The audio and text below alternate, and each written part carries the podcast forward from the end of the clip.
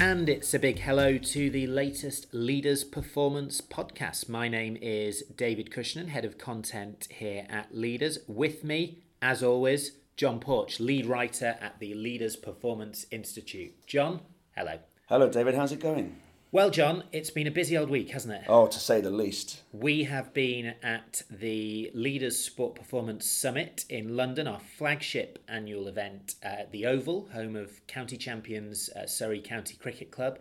Uh, we've had a fabulous time, haven't we, over the last uh, couple of days? And in this special edition of the podcast, we're going to give you a flavour of what it was like in and around the uh, venue. We've spoken to some speakers. Uh, we've spoken to a few of the delegates uh, just to get a sense of, of what people were thinking.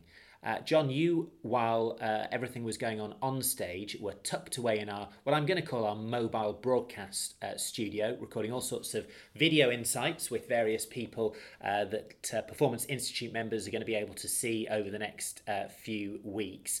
what were some of your highlights from up there? Well, off the top of my head, a couple of things that really stuck out, or a couple of people really were Meg Popovich, who of course spoke on stage. she's with the Toronto Maple Leafs. I think she went down really well with our audience. I really enjoyed speaking to her.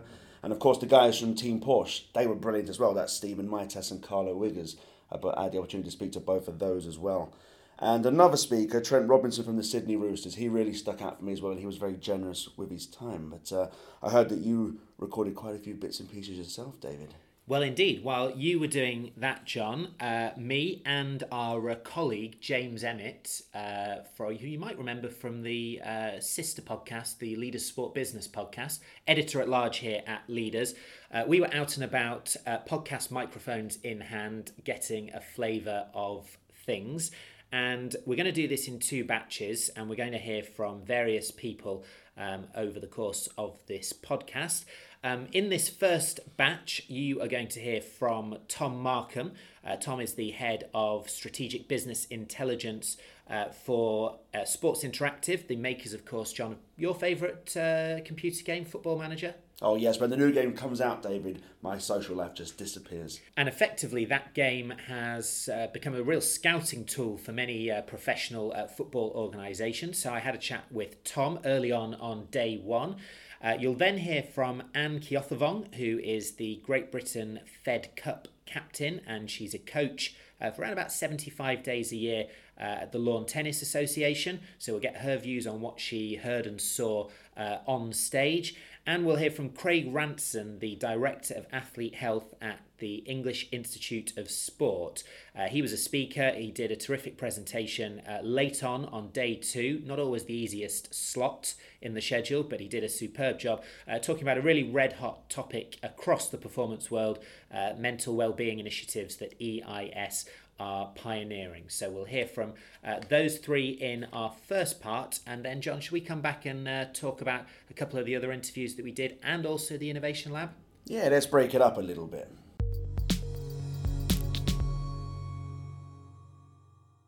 Dr. Tom Markham, welcome to the uh, Leaders Sport Performance Summit. Thank you, David. Uh, you are a doctor of Football finance. Football finance. Okay. Uh, well, that's handy given your profession. Um, head of strategic business development at Sports Interactive. Yeah, makers of Football Manager. Indeed, and you've just um, been on stage opening up things uh, for the Directors Forum We're here on uh, day one of the Sport Performance Summit. And uh, you were dropping a few stats just about the, the size, the, the, the juggernaut that is Football Manager. Yeah, well, it, it effectively is a legacy uh, piece of software at this stage. It's been around since 1992, so 26 years. Uh, obviously, formerly as championship manager, but the same team now now as football manager. But we we have, in terms of our player base at the moment, there's 212 million hours the, the game was played for last year, which is nearly 24,000 years. That's uh, yeah, that's quite significant, isn't it? Um, and obviously, I think what's fascinating about this is as obviously the, the game originated as a simulation of real life, and you've been through this. I mean, how would you describe it? Evolution, revolution, in terms of what it is now, where actually um, it is being used, and, and the uh, some of the machinery around it is being used um, in high performance environments. Yeah, well, it, it's it's a strange one. It, it's sort of you know art imitating life, but in reverse. So we always pride ourselves on realism, and we have 1,300 scouts in 51 countries that compile the database, which is the most comprehensive in world football. I think there's there's nearly well, sorry, there's just over 800,000 players, management, backroom staff, etc., that are evaluated. Each component, each player there's 250 different attributes. So probably 40 of them are vi- visible within the game. But we're now in an era where data is so important just to make decisions and to to be able to make that call on who you're going to scout and, and you know who's worth assessing. So to put it in perspective, some of the biggest clubs in Europe would only have 40 scouts in, in their entire scouting network. So to be able to have boots in the ground in all of these different places and that are evaluating players independently and over a period of time. So these guys are going to watch every single game. First team, reserve team, the whole way down the youth spectrum and attending press conferences, open training sessions. So they really are quite impartial. And it, now we have Champions League clubs, we've got MLS clubs, a lot of Premier League clubs, but we, unlike other data providers, that most of the big data providers will only that are covering regular stats. They'll cover 15 leagues, and they're the biggest 15 leagues, which are the easiest ones to get all the information on. Whereas we cover, you know, 45,000 clubs in 51 different countries. So to, to go down the footballing pyramids, it is a like it's it's just an oracle of information. And when you're talking to when you're talking to clubs and when you're working with clubs, is it that credibility that the independence brings that is is of great value to them? I think so. I think they, and it, it's a lot of people that are in positions from recruitment, scouting, evaluation of players have actually grown up playing the game. So a lot, of, a lot of that, you know, so, so that helps. But it, the independence is extremely important. And we've had, just to give you a couple of examples, so we've had MLS clubs to come to us, for example, and the MLS system is is very rigid in terms of the, the wage cap that, that's in place. Mm-hmm. So they are shopping in, let's just say, value markets where they mightn't necessarily have the most amount of information. So a lot of the players would come from Central South America where they're you know, a director of football is given a, a DVD, and it, it, he's only seeing the player's side. He's seeing the agent tell him this, but he can't really find out too much more. Yeah. So they'll come to us and say, "Well, what can you tell us about this guy? What's his personality like?" And they can actually ask specific questions and get a bespoke report on the background and what they want to see on these guys. You're, you're a breath of fresh air in a world of vested interests. Is that what you're, is that what you're saying? Um, I, that's, that's a good way of putting it. Um, we're talking, we've had a couple of sessions here this morning. We're talking the uh, first coffee break, morning of, of, day one. So we've only had a couple of sessions, but I do sense, uh, just looking at the agenda, just getting a sense of some of the conversations happening um, in, the, uh, in the exhibition area, that data driven decision making is going to be a universal theme of the next couple of days. And clearly, it is probably the number one challenge, opportunity for anybody operating in a high performance environment. Given your almost unique position in, in the industry, give us a sense of how you're seeing that evolving and particularly the piece around how best to interpret and make sense of the, the huge, ever growing volume of data that a lot of major teams now have access to. Yeah, I think that it's it's a massive area for development. But I think at the start it, it was the quintessential buzzword, and that people just wanted to hear this and wanted to do something data related. They didn't necessarily know what to do.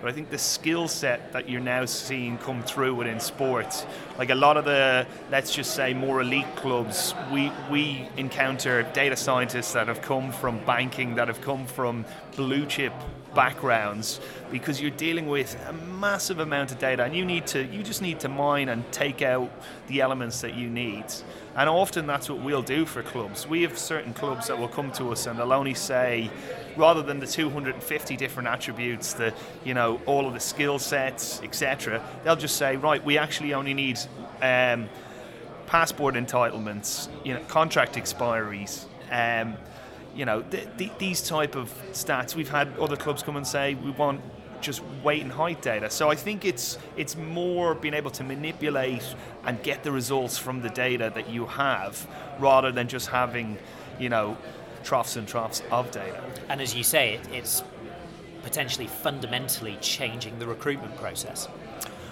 Yeah, I, I, you know, you always need to be one step ahead. We've, we've just seen the session with, with Porsche, and they were talking about just your head being on the block every time you're, you're on the track. And it's the same, you know, from a football perspective, you need to stay ahead in, in, in the scouting game. And if that means being involved in, in scouting in different markets, which a lot of clubs do, like, for example, you look at Genoa now, who'd probably be in the relegation zone in Serie A if they hadn't gone and, and just specifically focused on Poland and taken the best talent out of Poland and have signed some brilliant players. And, and that's the difference between them being a Serie A club and a Serie B club.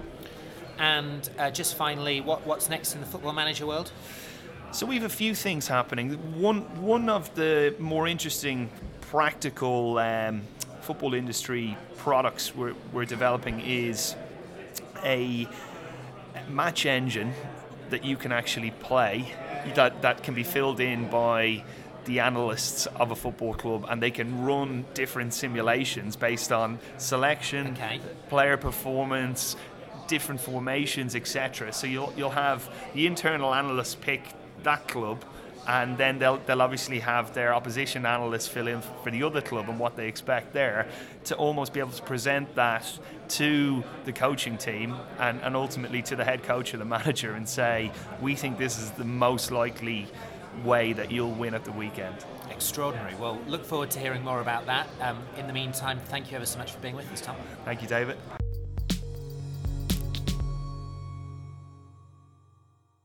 Anne Keothavong, uh, you are here at the Sport Performance Summit. It's your first time. How have you found it so far? Uh, it's been a very uh, interesting day for me so far. Um, yeah, obviously here for the first time, um, learning about how uh, some of the other sports uh, work together as a team. Um, it's provided great insight for me, coming from tennis, where you're dealing with um, individuals who are very self-centered and, and um, focused uh, I guess, on their, their own programs, not necessarily uh, open to other information outside of uh, what's coming from uh, their inner team. Um, so, yeah, educational. Good stuff. Uh, now, maybe just uh, for the benefit of everybody listening, just explain your role with the, the LTA and you still yes. doing the Fed Cup stuff? Yes, so I am uh, the British Fed Cup captain, um, which means I, I, guess I help manage uh, the players who are on the team. Um, I maintain good relationships with uh, our best female players, um, and I don't coach on a day-to-day basis, um, but I work alongside their coaches to understand them as individuals, as, as players, uh, what makes them tick, what make, doesn't. So when we come together as a team, um, I'm equipped with enough knowledge to, I guess, um, help prepare them to perform as best they can once they step out there on the court. And I guess one of your major challenges is um, working in an individual sport for, that is, for the majority of the year, a very almost selfish sport um, in terms of each individual um, playing for themselves, and then you're trying to instill a team atmosphere, a team spirit. Is that, is that something that keeps you awake at night? Yes, you can say that again. Okay, it's um, it's not a natural environment for a lot of the players to come into. Um, you know, they don't necessarily all get along with one another. They see things differently. They, they prepare. They train differently. Um, but uh, you know, it's an ongoing process. Um, you know, getting them to understand the purpose, why the LTA invests in Fed Cup, why we, the support staff, do what we do, and um, you know, why we, we do our best to try and, well, like I said, help prepare them. We don't do the winning for them. They do that once they step out on the court. We just um, help prepare them to get in the best state possible. Um, but it, yeah, it, it's a challenge, and uh, I guess that's one of the reasons why I'm here to pick up some other ideas from other sports, how they manage individuals, um, and how they get people to see eye to eye. Um, yeah, that's a big challenge. One of the other things that I'm really interested to get your view on is um, data and data-driven mm. decision making, which I think is one of the universal topics. Yeah. It comes up in almost every session here. We've had specialist roundtables uh, around that what's the situation in tennis? Obviously, there's a lot of statistics. There's a huge amount of data to play with. Uh, yeah. How far down the sort of data road is, is tennis generally, and, and the LTA specifically? Um, it's definitely heading down that road. Um, there's been a lot of uh, investment. We have uh, a good team now who uh, do the analysis, match analysis. Um, uh, for our players. Uh, players are taking more of an interest uh, into their own stats, into their oppositions, opponents' strengths and weaknesses. Um, use it for technical development as well. Um, know, it, it's a whole new world for, for a lot of us out there, but. You know, you can have all this information. It's how you use it, um, how a player and the coach uses it um, to benefit their tennis, um, that's still, I guess, a, a, big question how it can be used better. Um, but ultimately, also, we've got to be, I think, a little bit careful that we um, don't focus everything on um, data. Uh, because in game, well, in the world of tennis, you still you need the hand-eye coordination. You need to be able to feel and figure it out for yourself. Um, you don't get, you don't have someone, um, you know, going stepping there at, at the end of a set with an iPad full of stats um, and telling you what to do. Um, so you still need to have a, a, strong feel for the game and, like Simon said, get the basics right. You are a former player, of course. Yeah. Um, if you could spin the clock back just a little bit to when you, you were playing and you could have access to the kind of data, the kind of analysis tools that the, the players of today have, is, is that something that you think you know you as a player would have um, appreciated, benefited from, or is there a sense sometimes that it can be a little bit overwhelming? Um, yeah, definitely. If I could turn the clock back, there are a lot of things I'd do differently. Um, but uh, yeah, there's certainly a place for it. Um, yeah, I'm sure I would have benefited uh, hugely from it um, in terms of improving, you know, how to use it to improve my own game. Um, it's uh, yeah, um, it's an ongoing process um, for a lot of people. And just finally, uh, next in terms of the, the Fed Cup. Yes, what's we the, what's the plan? we have we yeah we'll we'll be hosting uh, Fed Cup in February in Bath. So and that's the first time for, for a 20 long time. Yeah, yeah, first time for 26 years. So we'll be one of eight teams um, and only one of. Uh, uh, one of those teams will go through to the playoffs. So uh, we're hoping to make it us for the third year in a row. Um, tickets go on sale on Thursday, so I'm plugging that. good, um, good, so good, yeah, if we can get as many people down to Bath there to support the British team, that would be great and be hugely appreciated by uh, all the players on the team because this is something they've wanted for a long time. They've wanted to experience uh, the support the Davis Cup team have had, um, and uh, it's about time we had Fed Cup in the UK. Well, best of luck with that, and great to meet you, and enjoy the rest of the summit. Thank you.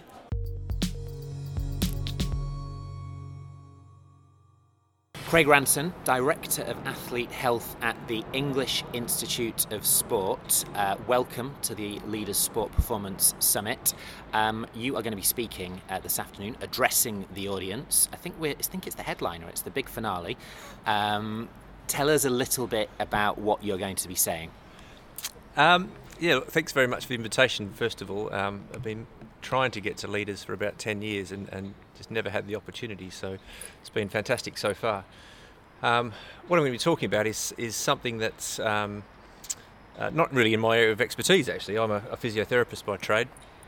However, my job now involves um, overseeing the athlete health strategy for Olympic and Paralympic sport in the UK, uh, and that includes physical and mental health. Um, so, what we're going to talk about today is our efforts over the last year to really give mental health a focus and to develop a, a strong strategy around mental health um, that we're now beginning to action across our high performance system. And, and tell us a little bit about what stage you're at, obviously, across the performance world, across sport, in fact, across every industry. Yep. Mental health, mental well-being is becoming more of a uh, well, a topic that is is discussed more widely and more openly, and everybody's learning. Yep. Where are you on your journey? Yeah, very much um, at the beginning. Although in saying that, um, the English Institute of Sport and the other uh, institutes at Scotland, Wales, Northern Ireland, and the, the world-class program sports themselves have been doing this pretty well for a long time. Uh, the institute's been around now for over 15 years. Uh, we've had performance lifestyle advisors that whole time who, who, who uh, help athletes with all aspects of their well-being, so physical, career, um, educational, family. Uh, we have dedicated sports and exercise medicine doctors in every sport who are, um, as part of their training, you know, do quite a bit on, in mental health and are the first point of call often for athletes with mental health problems. Um, and, a, and, a, very strong psychology service as well. So those those have been around for a long time. Uh, what we've probably seen in the last 12 months is a is a real impetus and a focus on mental health.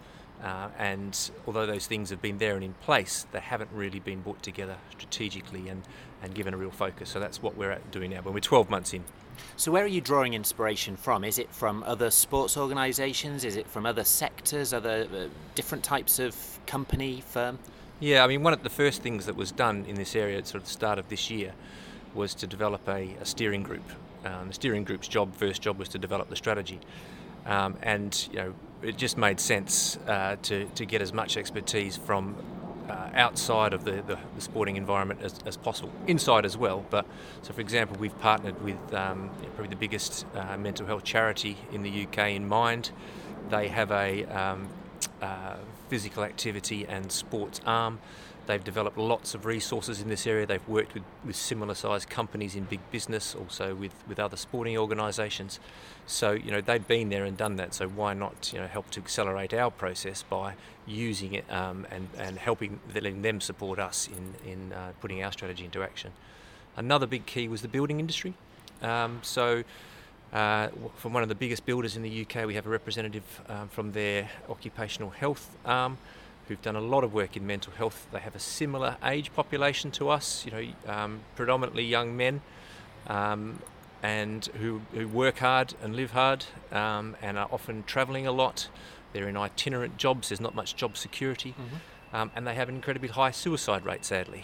Um, so they've put a lot of really good initiatives in place um, in, a, in a similar, different, but very but similar in some ways population. And again, we've taken their advice on board as part of the steering group and incorporated a lot of the work that they've done into our strategy as well. What role do the athletes themselves play in terms of uh, are they represented on the steering group? Are you how are you filtering information, guidance, advice down to them? Yeah, I mean, the athletes um, were pretty much the catalyst for this. In 2017, uh, all of the sports undertook a culture health check, um, and that's where the, the athletes and staff in each sport were, were asked uh, a load of questions about their culture in order to guide culture development. Um, and one of the questions they were asked was about their health. Um, one question was, How well do you think your physical health is looked after by the high performance system and within your sport? Well over 90% of the athletes said yes, they were very satisfied with that. Um, but over a quarter of them uh, said that they weren't satisfied with their mental health provision. So the athlete's voice was very much the catalyst for, for starting up the steering group and then into the strategy. Um, we also have an athlete representative uh, on the steering group, and more and more we'll be um, engaging with athletes who are the customers, the end users of mm. the services that we're trying to support. So, really, really important that we continue to have their voice. This this might be a strange parallel to draw, but is there something in in the same way that younger people are more familiar with technology, for example, and are, are very, very comfortable. Te- you know, they're natives of a digital of a, of a digital world. With something like mental health, mental well-being, in a in a at a time when it's being talked about more, where it's being discussed more, do you think sort of organically, generationally, there's going to be a, a group of young athletes who um, buy-in is maybe the wrong the wrong phrase, but who who, who take to this, uh, adopt it, and are, uh, are perhaps more comfortable receiving the type of uh, guidance that that organisations like EIS will be offering. Yes, um, and there's a there's a couple of really good examples of that. Um, speakers just this morning at Leaders were talking about uh, blended learning approaches uh, and using uh, digital technology an example of we have of that at the moment is we're, we're rolling out a, a questionnaire that looks at both the, the, number and prevalence of mental health problems amongst all the athletes, but also their level of positive mental health. And when we went to the program directors to say, okay, what's the best way to get really good participation from the athletes with this, they said, so we're just going to email them, um, you know, the questionnaire. They click on a link and they go into this web, website. And they said, well, no point in doing that. They don't use email anymore.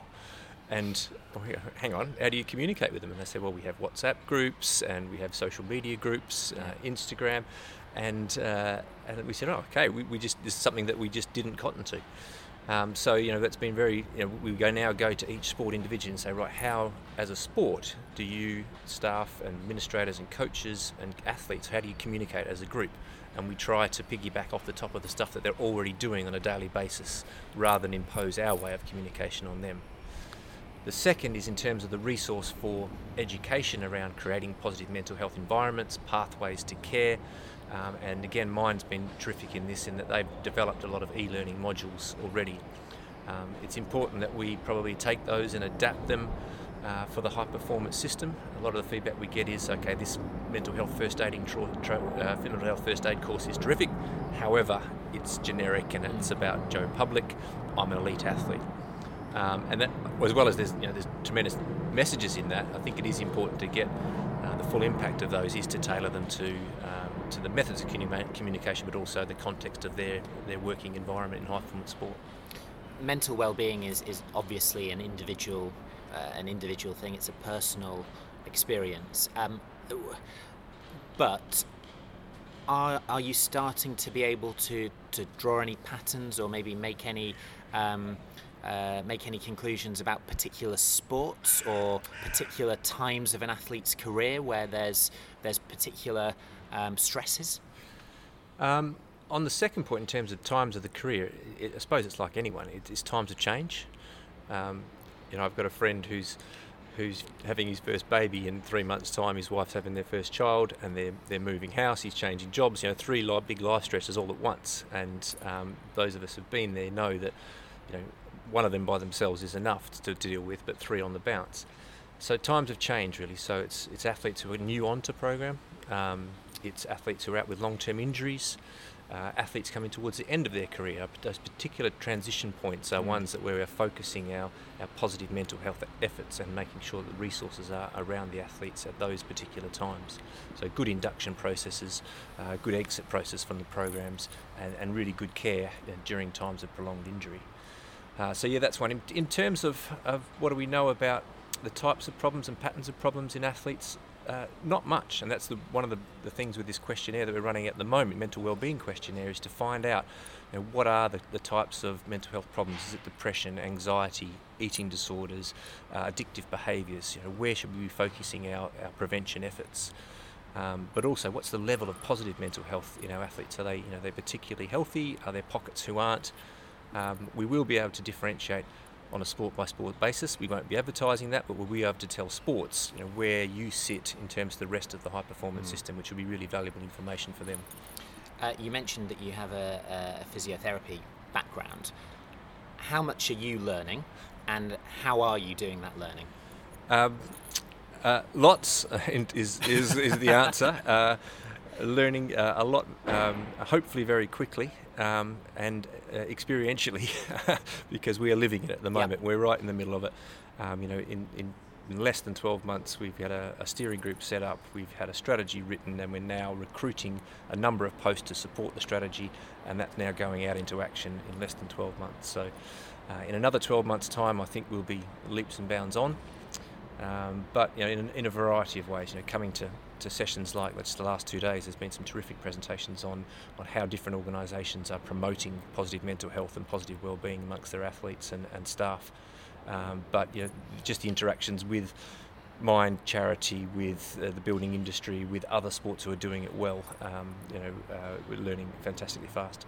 And how, how important is it, and I'm sure it's very important, to ensure that there's a real, as far as sport is concerned, there is a real joined up approach between what you at EIS are doing and what the other major sports governing bodies, uh, organisations in the UK are doing, UK sport, and ultimately, I guess, government level to ensure that this this works as a, as a holistic approach. Yep.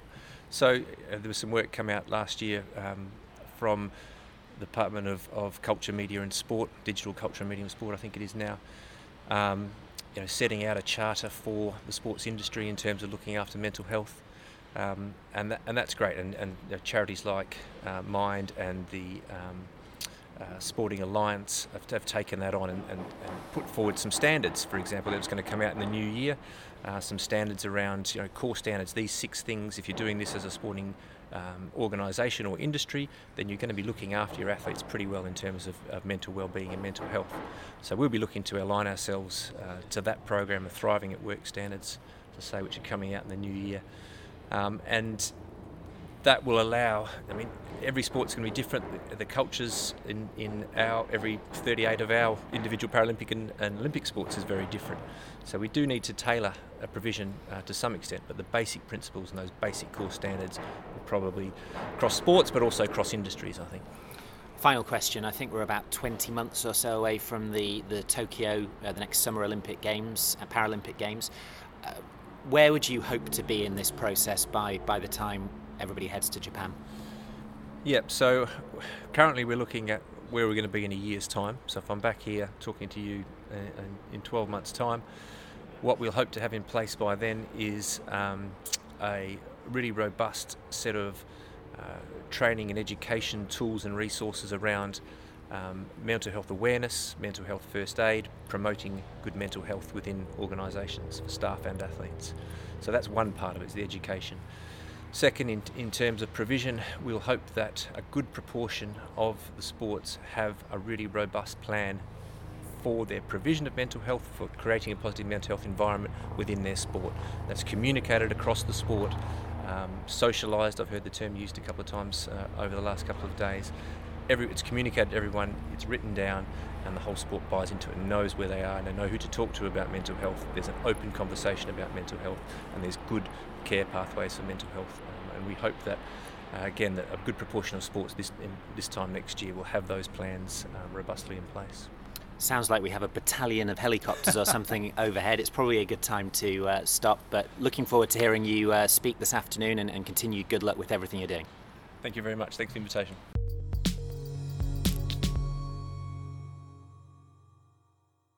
Welcome back. So, David, who else did you speak to? Good question, John. Happy to field it. Uh, the next hit was Sam Robertson. Uh, you're going to hear from him. Uh, he's the head of research and innovation at Western Bulldogs. He gave a compelling presentation on stage about the future of high performance, AI, humans versus machines, scary stuff, uh, but it was a terrific presentation. And he also had a secondary role at the summit as part of our judging panel for the Innovation Lab, our new um, initiative this year. Uh, so we'll hear from Sam on that. And then we'll hear from the winner of the inaugural Innovation Lab competition. This was our contest, as you well know, John, in partnership with Formula E. And uh, Mickey Tamir, the founder of Track 160, the winner will be chatting to us and we'll get his we got his instant reaction uh, just after he came off stage having been announced as the winner uh, then we'll hear a couple of interviews that James conducted on his travels around the Oval. Simon Timson is the performance director of the Lawn Tennis Association, so you'll hear more tennis chit chat from him. And James also sat down with Veronique Richard, uh, Cirque du Soleil, uh, of course, uh, one of the star turns at this year's summit. A terrific session uh, they ran. Uh, Veronique is part of their mental performance support, and James, I believe, uh, spoke to her in French, at least partially there right? were a few words here and there. Yeah. Okay. Credit where credit's due.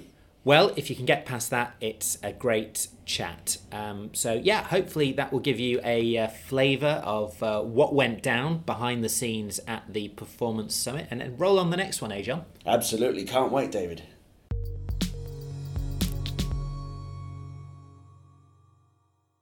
Sam, thank you for being uh, with us. Uh, you have just come off stage having delivered a uh, well a presentation essentially about the future of uh, high performance, but you've also just been part of the judging panel for our very first innovation lab, where we've had um, a handful of startups uh, pitching live on stage. We're going to have the announcement of the winner soon.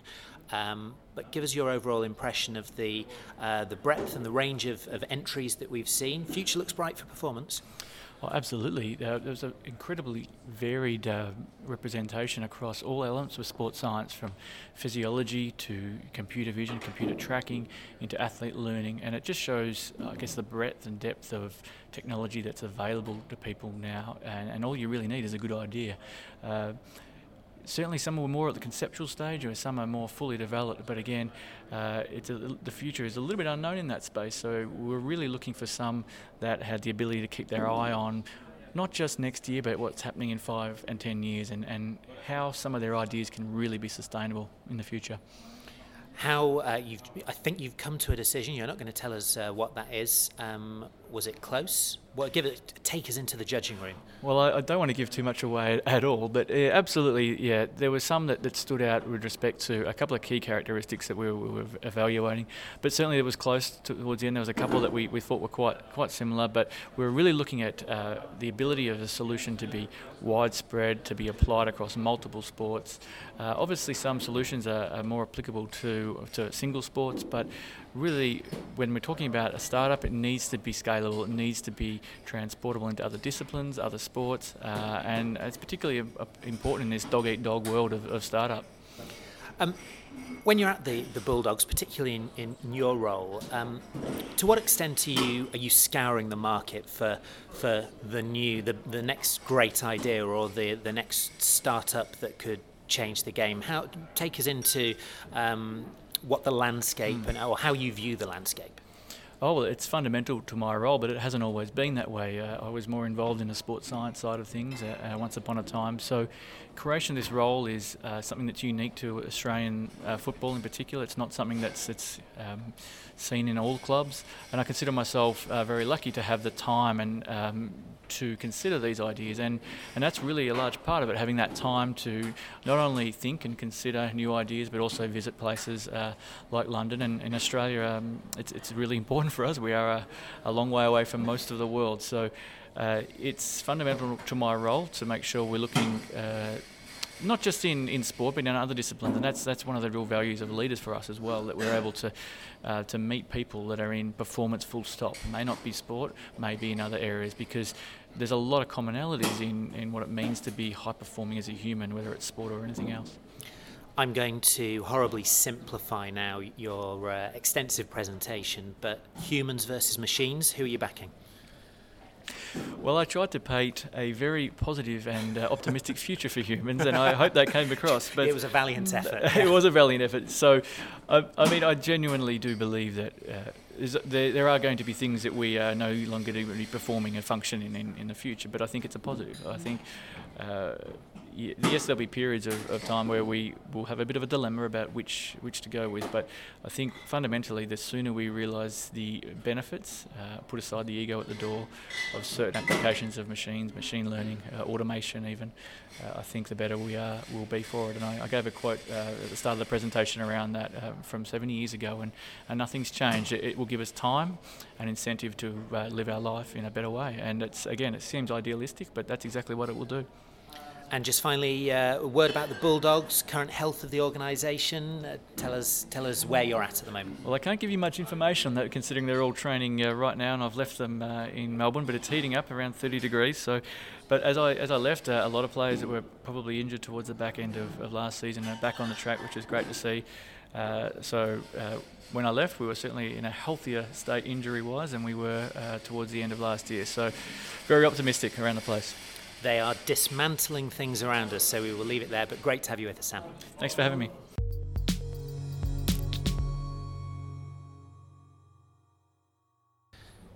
So, we have just had the announcement of the winner of the Innovation Lab, the first Leaders Innovation Lab in partnership with Formula E. And the winner is Track 160. And I am here with Dr. Mikey Tamir, who is the founder of the company. Uh, congratulations, you've literally just been on stage um, having won, having been announced as the, the winner. How do you feel? Feel, of course, very well. I think uh, that I tried to, to bring the message of uh, deep learning to the industry of sports technology.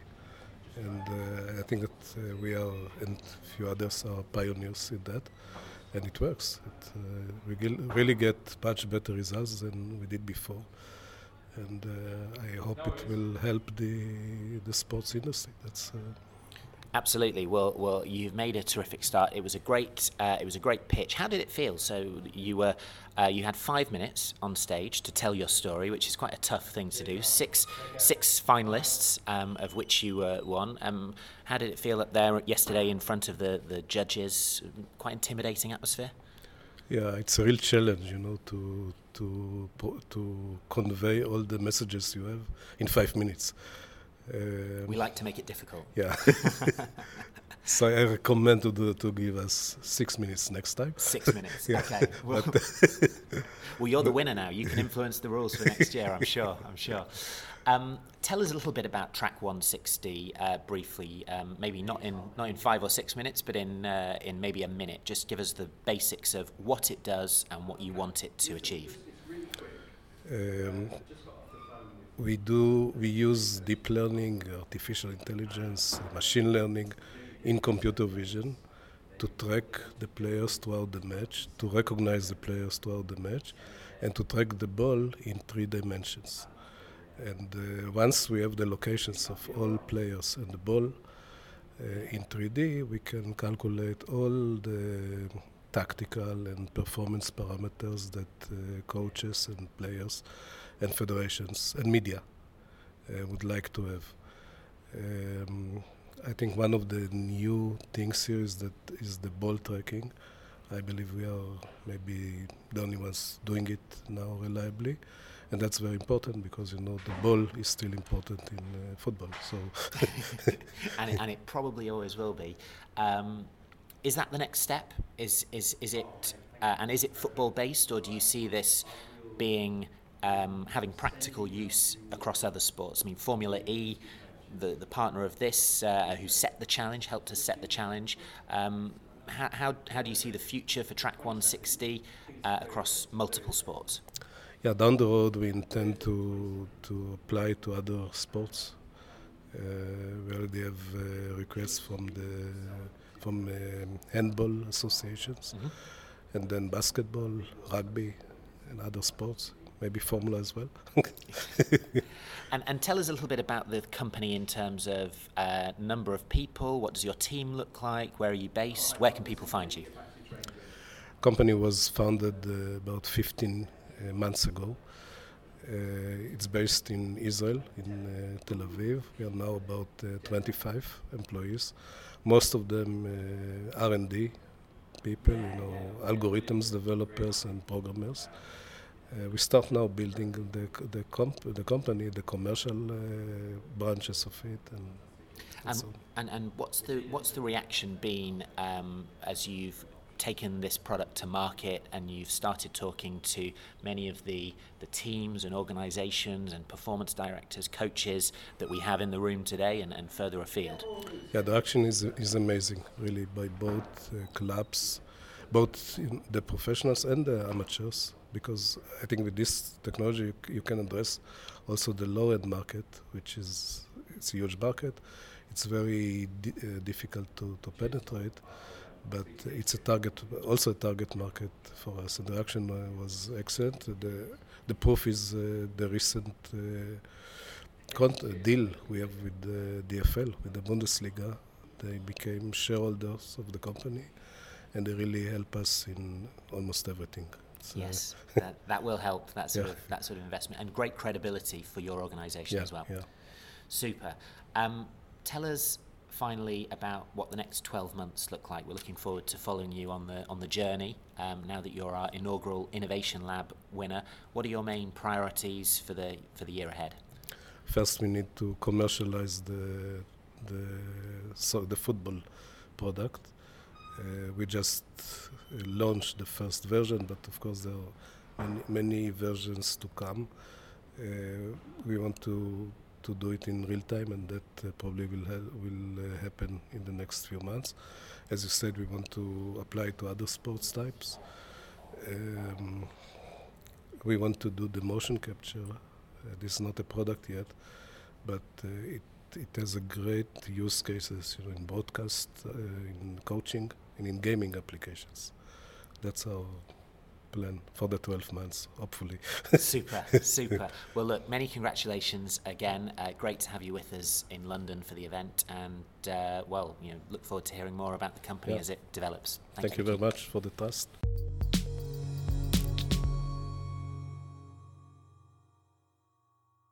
Simon Timson, Performance Director, LTA, Lawn Tennis Association, otherwise known as British Tennis sometimes, is that right? Absolutely correct. Yeah, okay. Uh, roughly a year ago, uh, I spoke to you, maybe it was even two years ago, I asked you what your biggest mistake in sports yeah, in yeah. your career was. Yeah. Uh, and you gave me a lovely example of something that happened when you were with uh, British Skeleton. What's the best thing that you've ever done? The most rewarding thing? It's a hard one. Um, well, uh, there's a global answer to that, and there's a there's a specific answer. So, the most rewarding thing I do in sport is helping young people um, fulfill their true potential and hopefully achieve their dreams. I think the real privilege of working in elite sport is that we get to help people pursue their dreams day in, day out, and that's a privilege we shouldn't take lightly, and it's why we should provide our athletes and our players with the most holistic development opportunities we can. We need to develop them as people as well as performers and ultimately players. And their success has to be about what they deliver on the field of play and um, how happy and fulfilled they are off the field of play and in retirement and the opportunities they have after playing.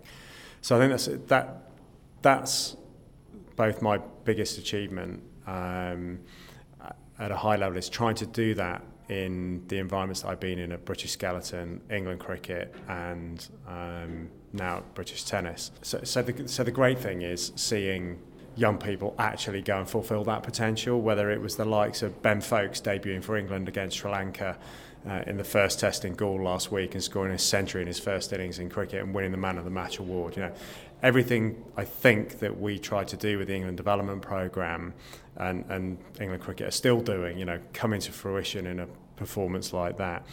Whether it's uh, Amy Williams, you know, going on to win Olympic gold in 2010 in the skeleton in Vancouver, probably personally one of the most rewarding moments, having sat with her and her dad back in summer 2002 at Bath University, where her dad is a professor emeritus of chemical engineering, and saying, Well, you know, I really think if, if Amy was to give up her degree mm. and concentrate on doing skeleton as a full time athlete and travel all winter, she could be Olympic champion one day.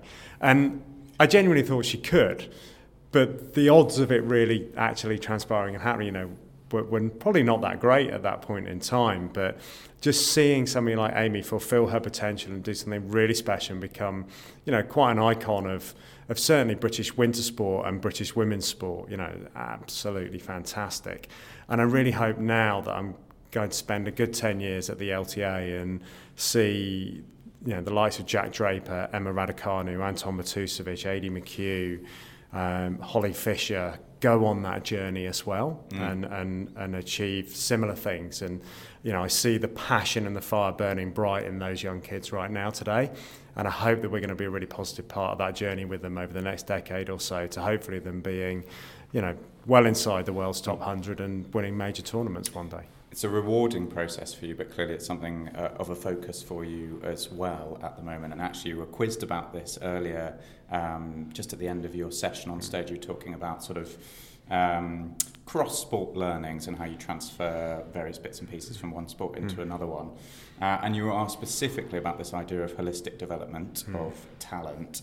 Um, you ran through a list of uh, promising British tennis players there. Mm what are you doing differently in their development now to sort of move more towards this holistic approach than maybe was in place, say, five or ten years ago? Well, I think it raises a few eyebrows when we talk about um, starting up two new national academies in Loughborough and Stirling next year that will be full-time residential pro-style training environments because people tend to recoil at the, recoil at the thought of you know relocating 13-year-old kids from their families to a centre but that's actually really normal in tennis. And if we don't do it, someone else will be doing it. And the benefit of us doing it is we can hopefully create a step change in the way that young players are nurtured within the game of tennis by creating really holistic development environments that challenge the kids to develop as people, provides them with a first class education alongside a world class tennis coaching and training environment with the right pastoral, educational, and uh, welfare and well-being support. woven together in a precise blend of support and challenge that each individual needs. And, and the first thing I want these academies to do is really understand each individual person that is recruited into them and create individual development plans for the person, the player, and the performer, with there being a crucial difference between those 3 mm-hmm. Simon Timson, you've got some tennis to get to. Uh, thank you very much for being with us today. No worries, pleasure. Cheers. Thanks.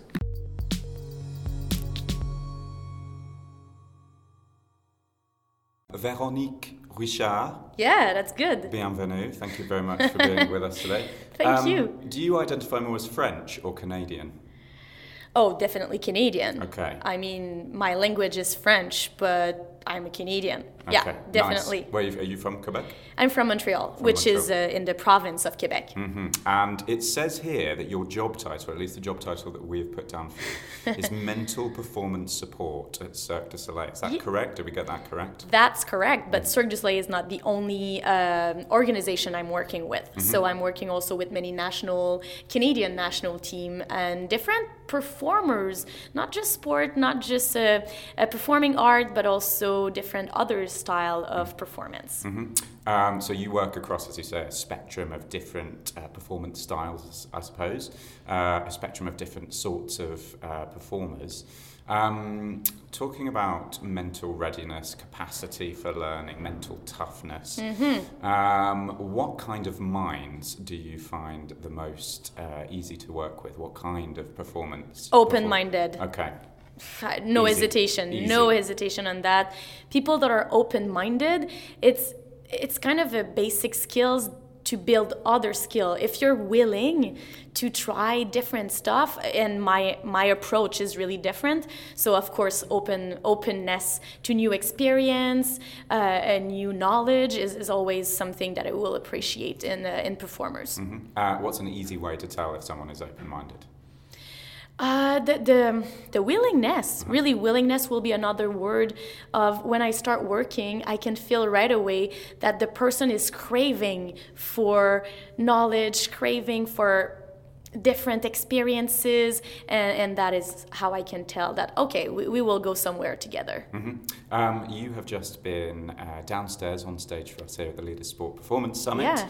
uh, talking about the work that you've done at cirque and also the work that you've done uh, with canadian skating is that right uh, well different sport organization okay. yes uh, about creating different learning environments i guess for athletes and, and putting people out of their comfort zone mm-hmm. in order um, to make progress i suppose First of all, why do you think it's important to put people out of their comfort zone?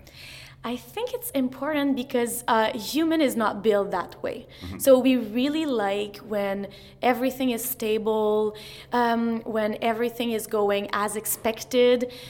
But we know that high level performance is not like that. So, for instance, um, couple years ago, I was working in a figure skating club, and we were working with the best skaters in Canada. But each time they had to perform in a really high level competition, they were choking. And the coach first uh, thought was like, oh, they don't manage anxiety properly. So let's do a couple session about that. But you know what? It, it didn't really, like talking about anxiety or didn't really work out. So then I went back to the coach and I was like, you know what? I think we need to change uh, the environment and we need to challenge the skater in training during practices so they will get used to being uncomfortable because we know competition is all about discomfort. Which athlete has ever been to a competition where it's like, yep, it happened exactly the way that, w- that I was thinking.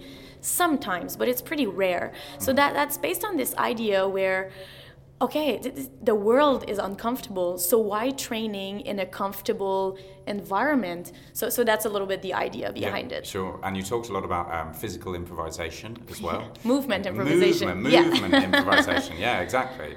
Um, and you sort of touched on it there the idea of anxiety or confidence obviously the obvious uh, the the opposite of anxiety. Mm-hmm. you don't become more confident by talking about confidence. No no. Um, and where does this kind of uh, movement improvisation fit into that?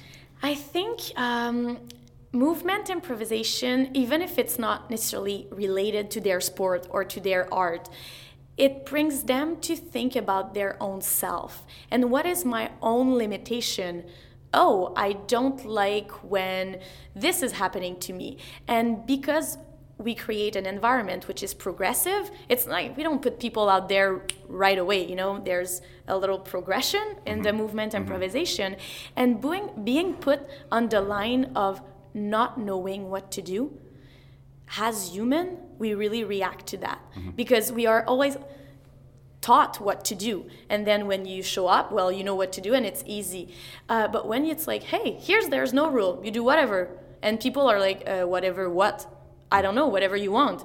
But I'm not used to do whatever I want. So the concept of improv is really about that. And spontaneity. We, we train athletes to actually not be spontaneous. Like they learn something, they execute something, they compete something, that's it. And when you put them in this situation of like, oh, no, now I, I won't teach you anything, you'll discover by yourself it brings this all new repertoire of way of thinking and way of doing that I think um, help people evolve mm-hmm. through this type of intervention. You um, particularly talked about a story about someone that you worked with. I think you said her name was Dana. Yeah, Dana? Uh, the fictive name, yeah, of yeah, course. Okay, yeah. this character, who uh, shall be known as Dana. Yeah. Um, So uh, she was part of a group that had to do some uh, improvisation, yeah. some movement improvisation, and she was very uncomfortable mm-hmm. with that and found quite a creative way through that. She was part of this troupe, but instead of sort of acting out a role, she decided to act out the role of a bed, obviously a static uh, object where she could basically hide on stage. Exactly, and doing nothing. and but I, I, was sort of interested as the, the next part of that story. Your response to that was to sort of praise and encourage her. Mm-hmm. Why, rather than say that's not the point of it, you should kind of be, you know, free yourself up a bit and do whatever you want. Why, why did you take that approach? Because that's the rule. I, I, as I said on stage down there, it's there's no like you you leave your judgment at the door but after that the way participants in my session answer the stimulus that i'm giving them so here's the structure we will improv on fairy tales uh, and then you decide to be the bad because you're really uncomfortable. Actually, I took this as an indication for me as a practitioner okay, this is the level of this participant right now, and I have to respect that. And not in a way like that, it will stay like that for the whole intervention. It's like, okay, here's where she is. She is really uncomfortable, and if I just told her that this is wrong, who am I to tell her that this is wrong? So I'm like, okay, actually, it's a pretty original way that she took to deal with her own issues. And by supporting that, she was surprised. Like the fa- when I first feedback I gave to the team was about her and about how original it was. She never expected that. Like mm-hmm. she expected, again, we are using a educational system where, where it's like if i give you an indication this is how you have to respond. And i gave an indication and she did not respond the way everybody else responded. So she thought i will go and be like hey next time you no perfect. And this was supporting my rule. So now she was like okay she's not kidding. Mm-hmm. it's true. Mm-hmm. it's true that i can really act the way i want to act. And the the following session she was a different she was so different in her engagement and it just went on like that for the remaining i think there was eight sessions left and at the end it just she came to me and she she was she understood mm-hmm. that she could open up and that she also told me how much she discovered how much she was her own limitation mm-hmm. in in uh, in life actually not just in this type of intervention thinking about um, all different sorts of sports, all different sorts of performers, do you think that um, kind of movement improvisation is probably the best way to deal with performance anxiety, confidence issues? Have you seen other ways that? Uh, of course, there's no best way, right. right? And I will never claim that this is the best way. Uh, it's a way. It's a different way. Yeah. Um, you know, when we think of uh, anxiety, what provoke anxiety? Novelty, uncontrollability, unexpectancy, um, ambiguity, which is a word that I have a little problem no, pronouncing. Yeah, yeah, yeah. um, and you know, when you, you think about that, the best way, if I can answer your, your, question that way, it's to reproduce these parameters in your training. Yeah. So movement improv, I think, bring all of this. Brings novelty, ambiguity. It brings uncontrollable uncontrollability because you never know what will happen. Mm-hmm. It it brings um, unpredictability because you never know how the other person will respond in improvisation. You never know, right? And it, it's just a way to play with the parameters but can you do it in another type of intervention of course for me it's only taking parameters and bringing them into an intervention but i strongly believe that experiential intervention are always a better way than just talking about the topic so talking about anxiety you can educate people about that but at some point they will have to face mm-hmm. situation that will provoke anxiety to find their own way to deal with that movement improv is a is one way. Mm-hmm. Of course, there could be a other way to create mm-hmm. the same impact. And the whole idea is to put into practice these methods in order to you know go go out of your comfort zone on, on a consistent basis, so that you expand your comfort zone. Exactly, right. and by expanding that comfort zone, it means that you will be able to better adapt to a bigger variety of situation mm-hmm. and if you can feel empowered in many various situation then of course you, you gain in term of performance uh, out of this. Mm -hmm. Véronique Richard, merci beaucoup. Merci à vous.